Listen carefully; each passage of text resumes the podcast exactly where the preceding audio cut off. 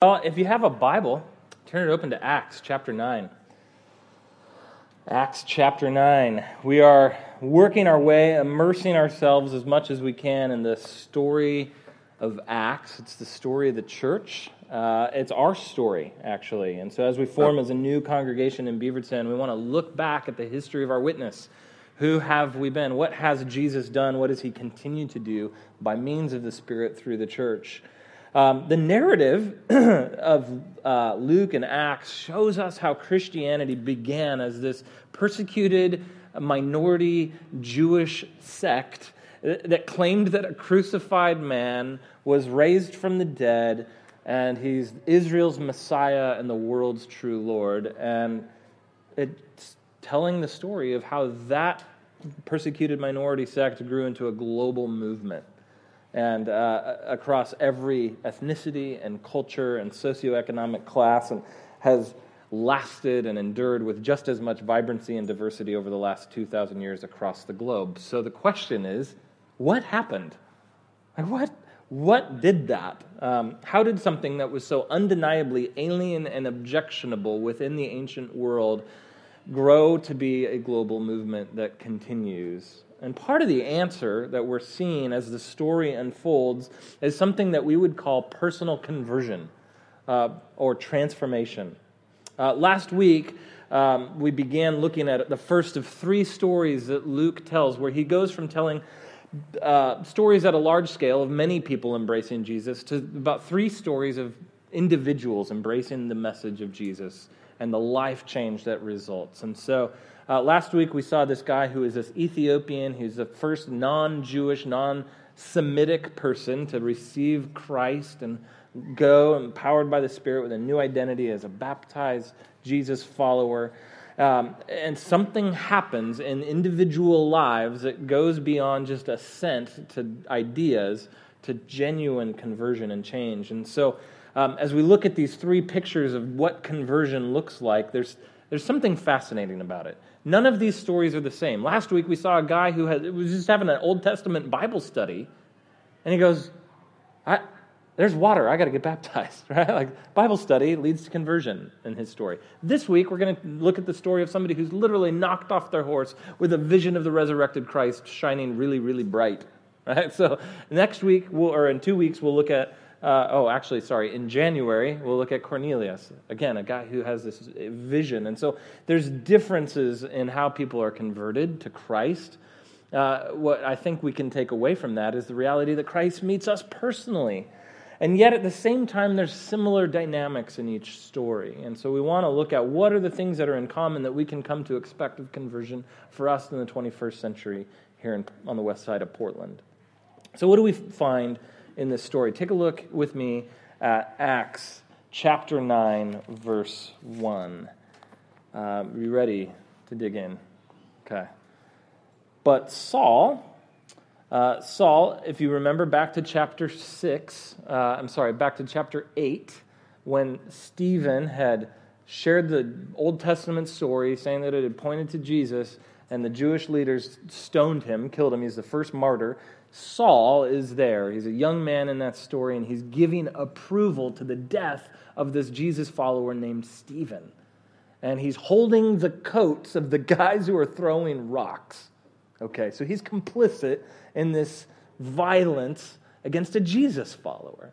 And so this is Saul, our first introduction anyway, in the book of Acts, and we know that he's persecuting the church. Now, Saul still is breathing threats and murder against the disciples of the Lord. And he went to the high priest and he asked him for letters to the synagogues at Damascus, a city pretty far up north, right? Lebanon. Now, uh, so that he, when he got there, he would find any belonging to the way, men or women, and he might bring them bound to Jerusalem. So he wants to shut up the Jesus movement in Jerusalem. And some people have gotten out right, who follow Jesus and it's spreading. And so he's trying to stop that, right? He's trying to control what God's doing. And he's saying, no, no, no, no, this isn't okay. I'm going to shut that down and bring them all back into Jerusalem where we can contain this Jesus infection, okay, to, to Judaism. And so we see Saul, he's ravaging the church at this point, and uh, one of the things that's important to understand about Saul is he's this great illustration of somebody who's deeply antagonistic to Christianity.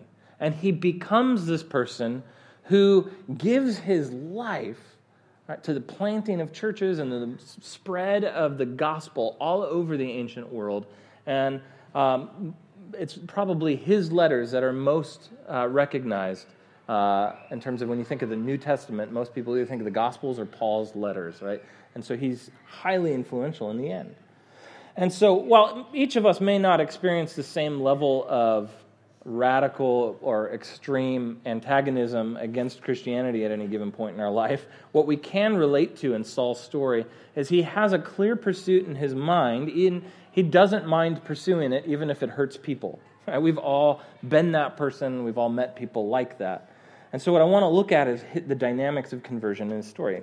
Let's continue to read. Um, so he wants to bring Christians back to Jerusalem, bound for prison. Verse 3 Now, he went on his way and he approached Damascus, and suddenly a light from heaven flashed around him. And falling to the ground, he heard a voice saying to him, Saul, Saul, why are you persecuting me? And he said, Who are you, Lord? And he said, I am Jesus, whom you are persecuting. But rise and enter the city, and you will be told what you are to do. Now, this wasn't just Paul alone or Saul alone hanging out, having a moment. It says that there are other people who are witness to this. Verse 7 The men who were traveling with him stood speechless. Right? Their jaws are dropped, uh, hearing the voice, but seeing no one. Saul rose from the ground, and although his eyes were opened, he saw nothing. And so they led him by the hand and brought him into Damascus. And for three days he was without sight and neither ate nor drank. All right, what are the dynamics going on? Because that's a dramatic story, is it not? Like, this is dramatic.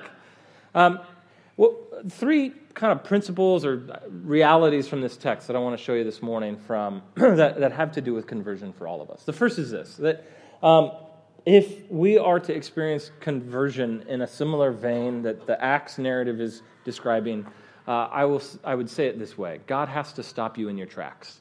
Um, that God actually has to stop you in your tracks for conversion to actually happen. Um, I would argue that anytime we're willing to hurt somebody else to, for our pursuit, we're fairly closed minded, right? Like we're, we're closed minded when we would say, I am going to do what I want to do, even if it hurts other people. And this is Saul to a T, right? He's fully closed minded, uh, you could say, about the reality of Jesus. Our particular day and age makes a claim to be open minded, right? It's the kind of permissive culture that we have that would say, like, it's all kind of fine. And what's interesting about it is it's an open mindedness that's totally defined by the self as an individual, right? So it's like, I'm open minded as long as I'm in agreement with it. Right? Like that's actually what's going on. And so it's an it's actually just an echo chamber, right? Where I'm only as open as um, as it agrees with me. That's how open I am. Uh, and so I would argue that that's actually a closed minded, limited perspective. Um, the, the time in which we're living, philosophers would call post modernity, right? Like after the Enlightenment, after uh, the modern era and or at the late end of that era and what is the uh, main insight of postmodernity or postmodernism is this. The insight is that all people view truth from a place or a perspective that every everyone views truth through a lens. This is an absolutely true critique. Everyone's limited by time and culture and place and their story and we have limited perspectives to be sure. However, that doesn't mean that truth is entirely out of reach. It means what Paul said in his letter to the Corinthians that we see through a glass dimly. Right? There will be a time when we see perfectly. Right? And in, in the eschaton, the end. But as Paul says, we do see, you can get to truth, but you, you have to recognize that you don't have the full picture. Christianity, what's unique about it is that it's actually communicating a message that has been shaped by multiple perspectives. There's four gospel accounts to the life, death, and resurrection of Jesus. four perspectives. There's 12 apostles who got the message out. Right? There's multiple perspectives. You have Peter and you have Paul in the New Testament. You have the author of Hebrews. We have all these different lenses to see this fully orbed gospel. There's also the Old Testament, compiled across centuries and cultures and places. And so, what we have, and why I'm saying all of this, is because Paul is so self assured right, that he, what he's going after is right.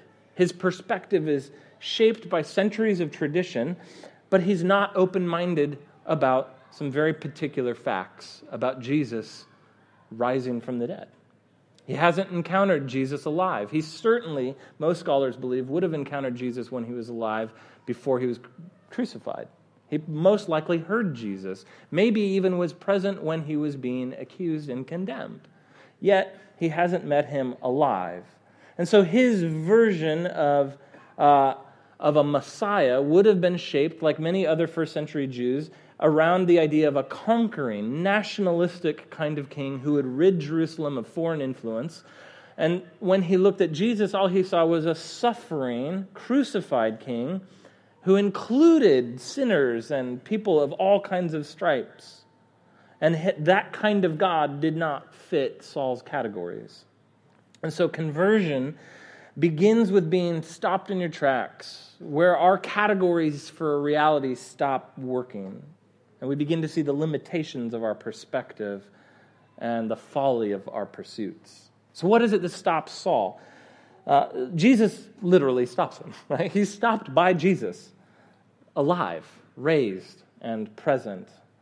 And so Saul meets him on this road to Damascus in a dramatic way. Saul, Saul, he gets his attention, addresses him.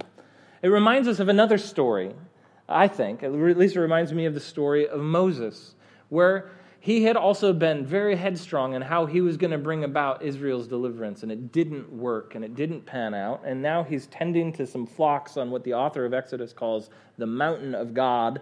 And an angel of Yahweh appears to him in a burning bush. Remember this story? And the bush was on fire, but it's not consumed, is what the text says. Look at ver- verse 3. Uh, sorry, it's not on your screen. I'll read it to you. Moses said, I will turn aside and see this great sight. I love that. Like, you wonder how long the bush was burning, by the way. Like, had it been burning for years? And every time he just kind of walks past it and it's like, Adam, that's, I don't have categories. And, and then I wonder if at one point he's, I'm going to I'm gonna finally investigate this. I, I, yeah, I don't know. We don't know. But you wonder. And so he says, I'm going to turn aside to see this great sight. Why the bush is not burned. And when Yahweh saw that he turned aside to see, God called to him out of the bush. Moses, Moses. There it is again, a personal address. He stops him, he turns him aside from the course that he was going. Here I am. And there's something that turns Moses aside. There's now something that turns Saul aside. He stops him in his tracks and moves him. God addresses him personally, and that's what's happening to Saul. Uh, and so, what is it that Saul encounters? It's the same thing Moses encounters a being who can address you, a being who can challenge you, who can call you out and stop you, a personal God who is above you. That's why Moses uh, in Exodus uses the language of holiness. Take off your shoes, you're on holy ground. Right? There's this otherness to God. What this is getting at is that the God we meet in the Bible is not a God of our own choosing. He's not a God that we pick. He's not a God who's less than us. And I often will hear, and you will hear it, and maybe you've said it, and, and that's okay. And the, the phrase, I can't believe in a God who, right? And then you fill in your blank. And, and when we begin down that logic, what we're actually doing is we're saying, I um, need to define who God is. Right? For God to be God in my life, I actually have to call the shots, which, by the way, is a way of saying I have to be God in my life. That's how that works, quite logically. And so when we're being honest and we say, I can't believe in a God who, what we're doing is we're saying, I need to serve my own interests. And so what I'd really like in a God is a cosmic assistant. So, um, and that's, that's what we're getting at. But conversion works in a different way. Conversion bumps into a God who stops us in our tracks. Conversion works where we meet a God who can generate a cosmos and sustain it intimately. And that kind of being is not a personal assistant, it's not a cosmic assistant.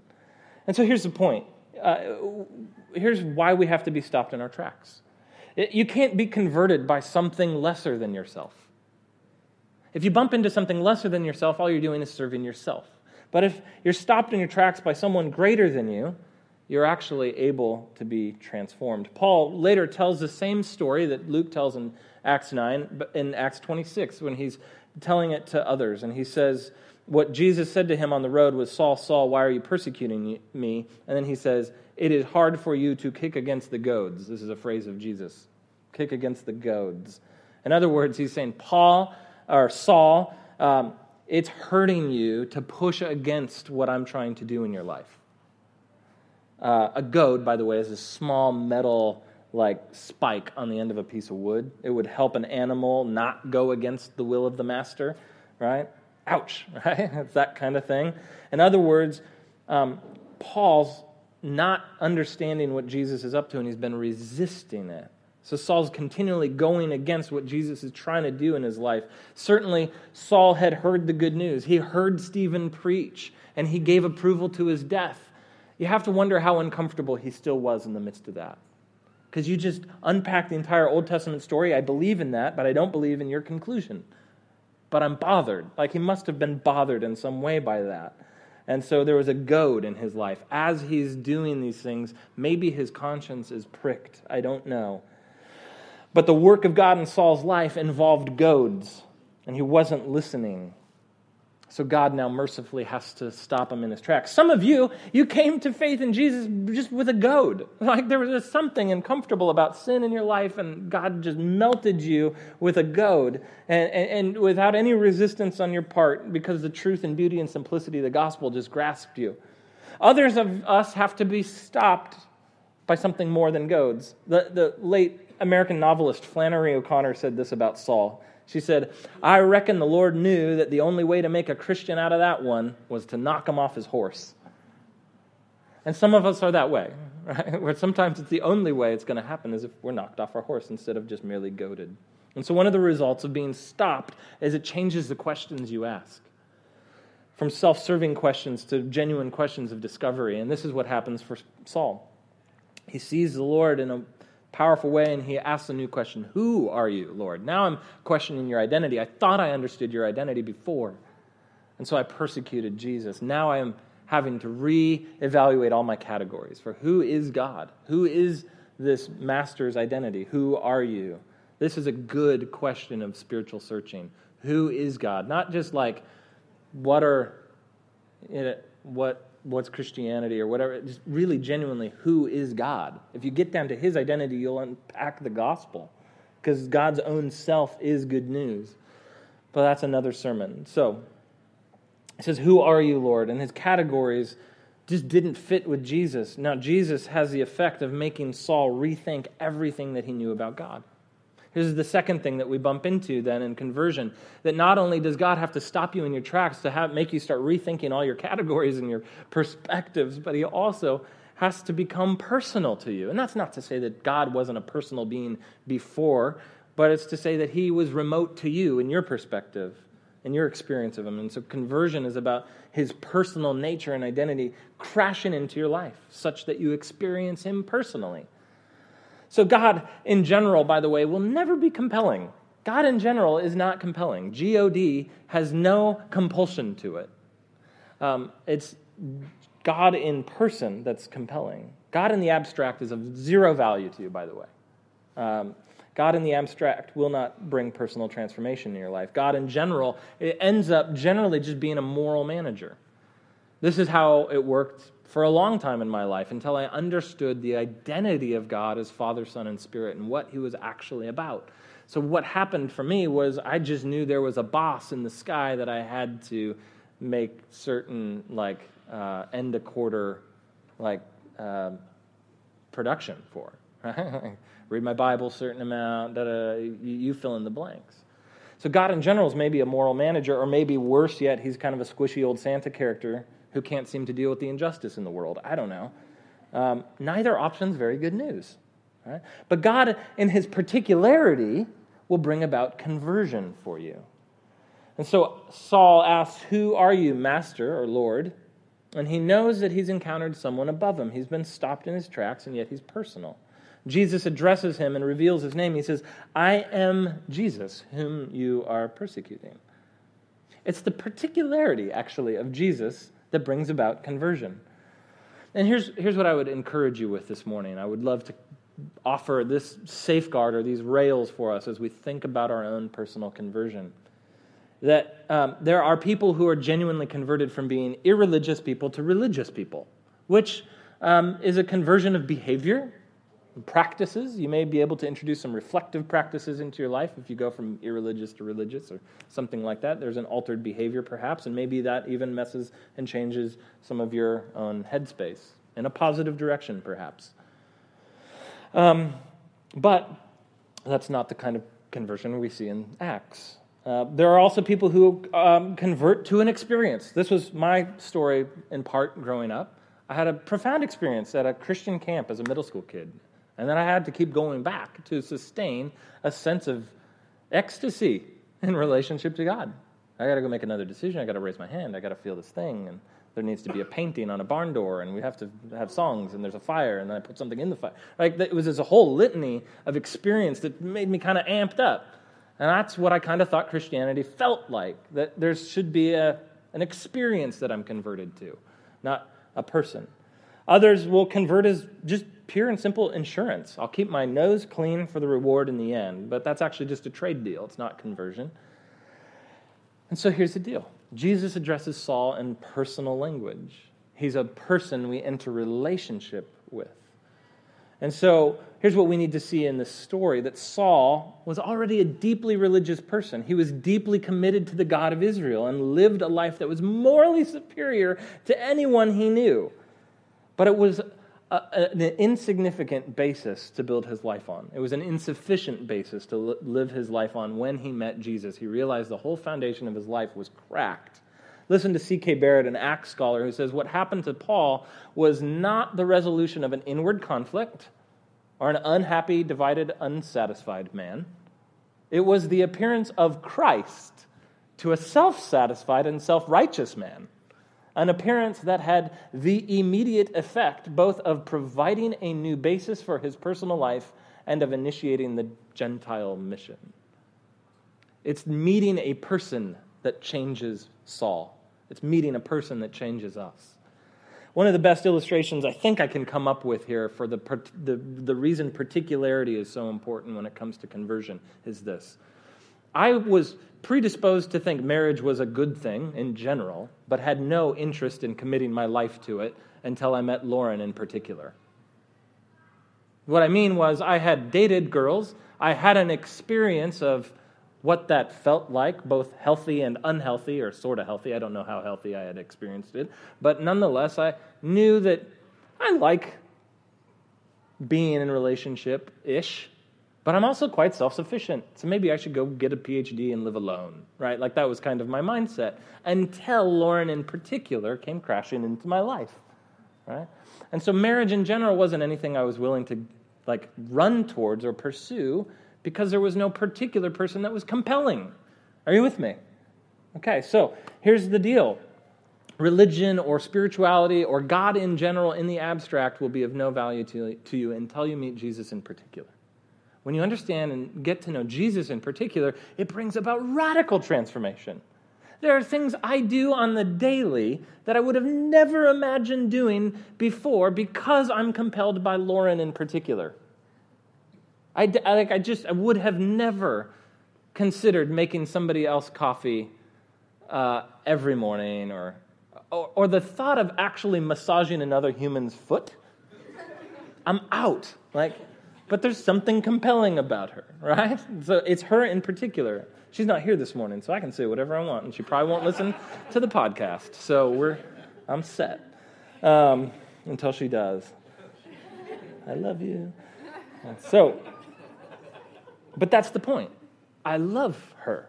Right? Because she actually is captivating. And so God has to become particular in your life. You have to meet him as a person in Jesus, and this is how he reveals himself. And when you get to experience Jesus in particular, it brings about radical shifts. We'll come to that in a second. The third thing that I want to show you, though, about the particularity of Jesus is conversion means that God has to show you how he relates to you. Jesus has to show you what is good news about him to you. Um, and so, what is it about Jesus in particular that's so compelling? He's revered in every culture as a great moral teacher. Um, he's certainly seen as virtuous, which is, I suppose, cool. But think about how transforming virtuous people are in your life.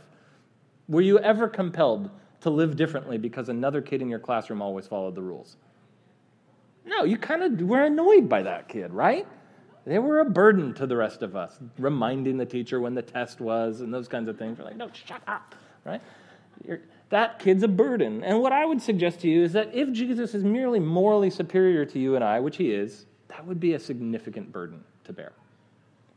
All right? And I think about growing up in Jesus' household as James, be more like your brother. And he's like, I can't, he's God. You know, uh, actually, which isn't totally true. They actually thought Jesus was off his rocker until the resurrection. So, uh, but um, here's the reality. Uh, when Jesus comes as God in the flesh, Yahweh, the God of Israel, embodied in person, touchable, visible, relatable, there's something that moves Saul. He's compelled to reorient his entire life pursuit and base his identity on a new reality. What is it that Jesus says or does that brings that change about? He says, I am Jesus, whom you are persecuting. I would say to you that that line changed Paul's life. Here's why. Who's Paul or Saul persecuting? By the way, Saul has two names. Shaul is his Aramaic uh, Jewish name. Paulus is his Roman name. So he switches when he stops ministering primarily to Jews, to Gentiles. He just goes by his Roman citizen name, Paul. Okay? So those two are interchangeable that way. And so what does Saul experience? And who's he persecuting? He's going after Jesus followers, right? He's going after individuals who claim Jesus as Lord. That's who he's persecuting. And so he has this letter of extradition to get Christians, right? But Jesus says, You're persecuting me. What's up with that? Where does that come from? Is that just because he's going after his name, his reputation? No, it's so much deeper than that. Listen to what Jesus says in Matthew 25 when he tells kind of this parable about the judgment and those who would have, he says, uh, anything you did for the least of these, um, I say to you, uh, my brothers, you did to me right? As you did it to one of the least of these, my brothers, you did to me. What this says is this is another mental shelf category where we see Jesus talking about how he relates. He relates as one with those who trust him. He relates uh, intimately, so much that he identifies his followers with himself. You're persecuting uh, David, you're persecuting me. You're persecuting Cole, you're persecuting me, right? That's, do you see how this connects? He's actually identifying with us as family. Uh, read this this week as well. This, this is just food for thought here from John Calvin, uh, actually. says this. Uh, not of Hobbes' fame, but uh, a couple hundred years before that.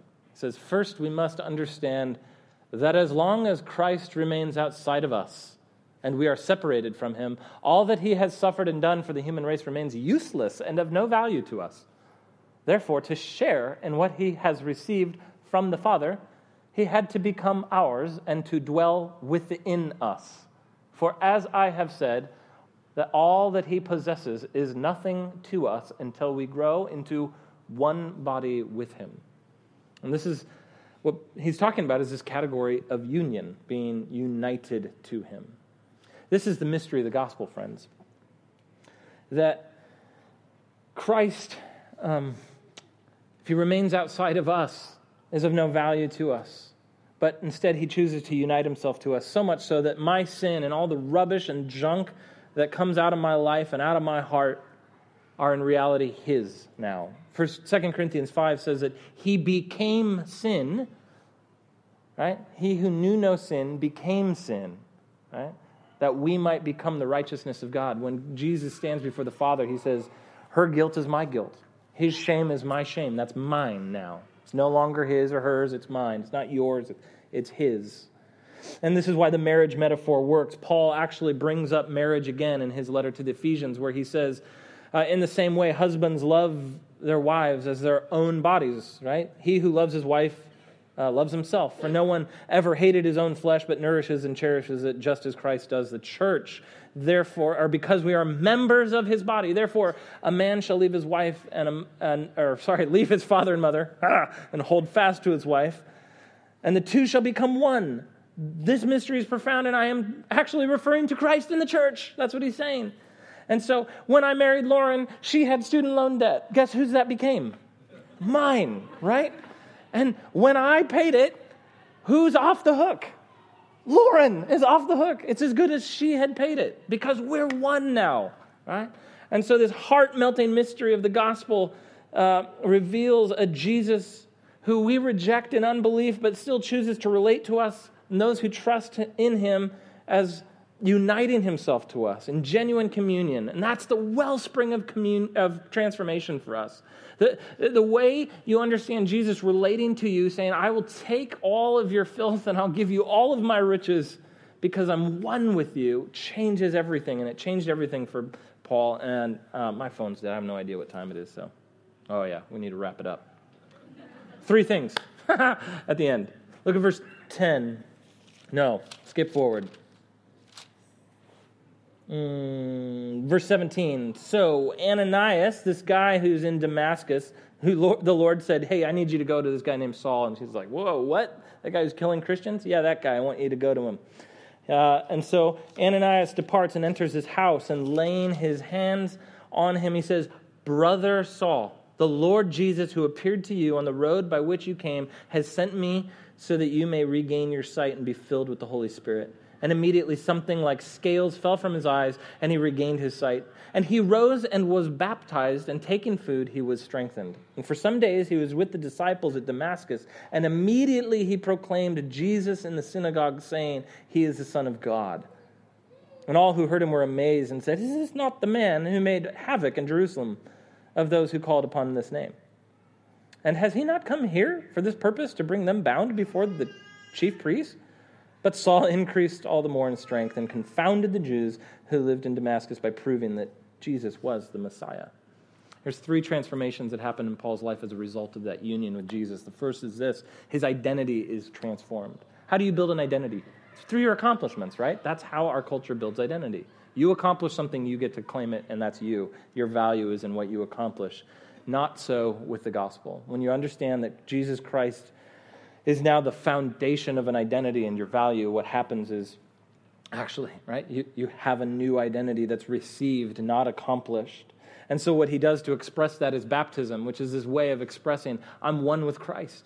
I'm dead to my old self of trying to strive and prove and earn, and I'm alive now in Christ, who I receive and uh, I uh, appropriate through his grace uh, and, and, being united to Christ actually does something for you. It actually gets you, gives you the freedom to push away the tyranny of other people's opinions and the tyranny of your status. And instead, you get to land on your baptized identity that you are one with Christ. The second thing that happens is it creates a shift in community for Saul. Um, our tendency is to find community that reinforces all of our own preferences and agreements. Uh, but look at how Christian community works in the Acts. It's incredible. Ananias, a guy who is Saul's enemy, the target of persecution, comes to him and says, Brother Saul. Brother Saul. I'm going to relate to you. We were enemies, former enemies. Now I'm relating to you as family. This is Christian community.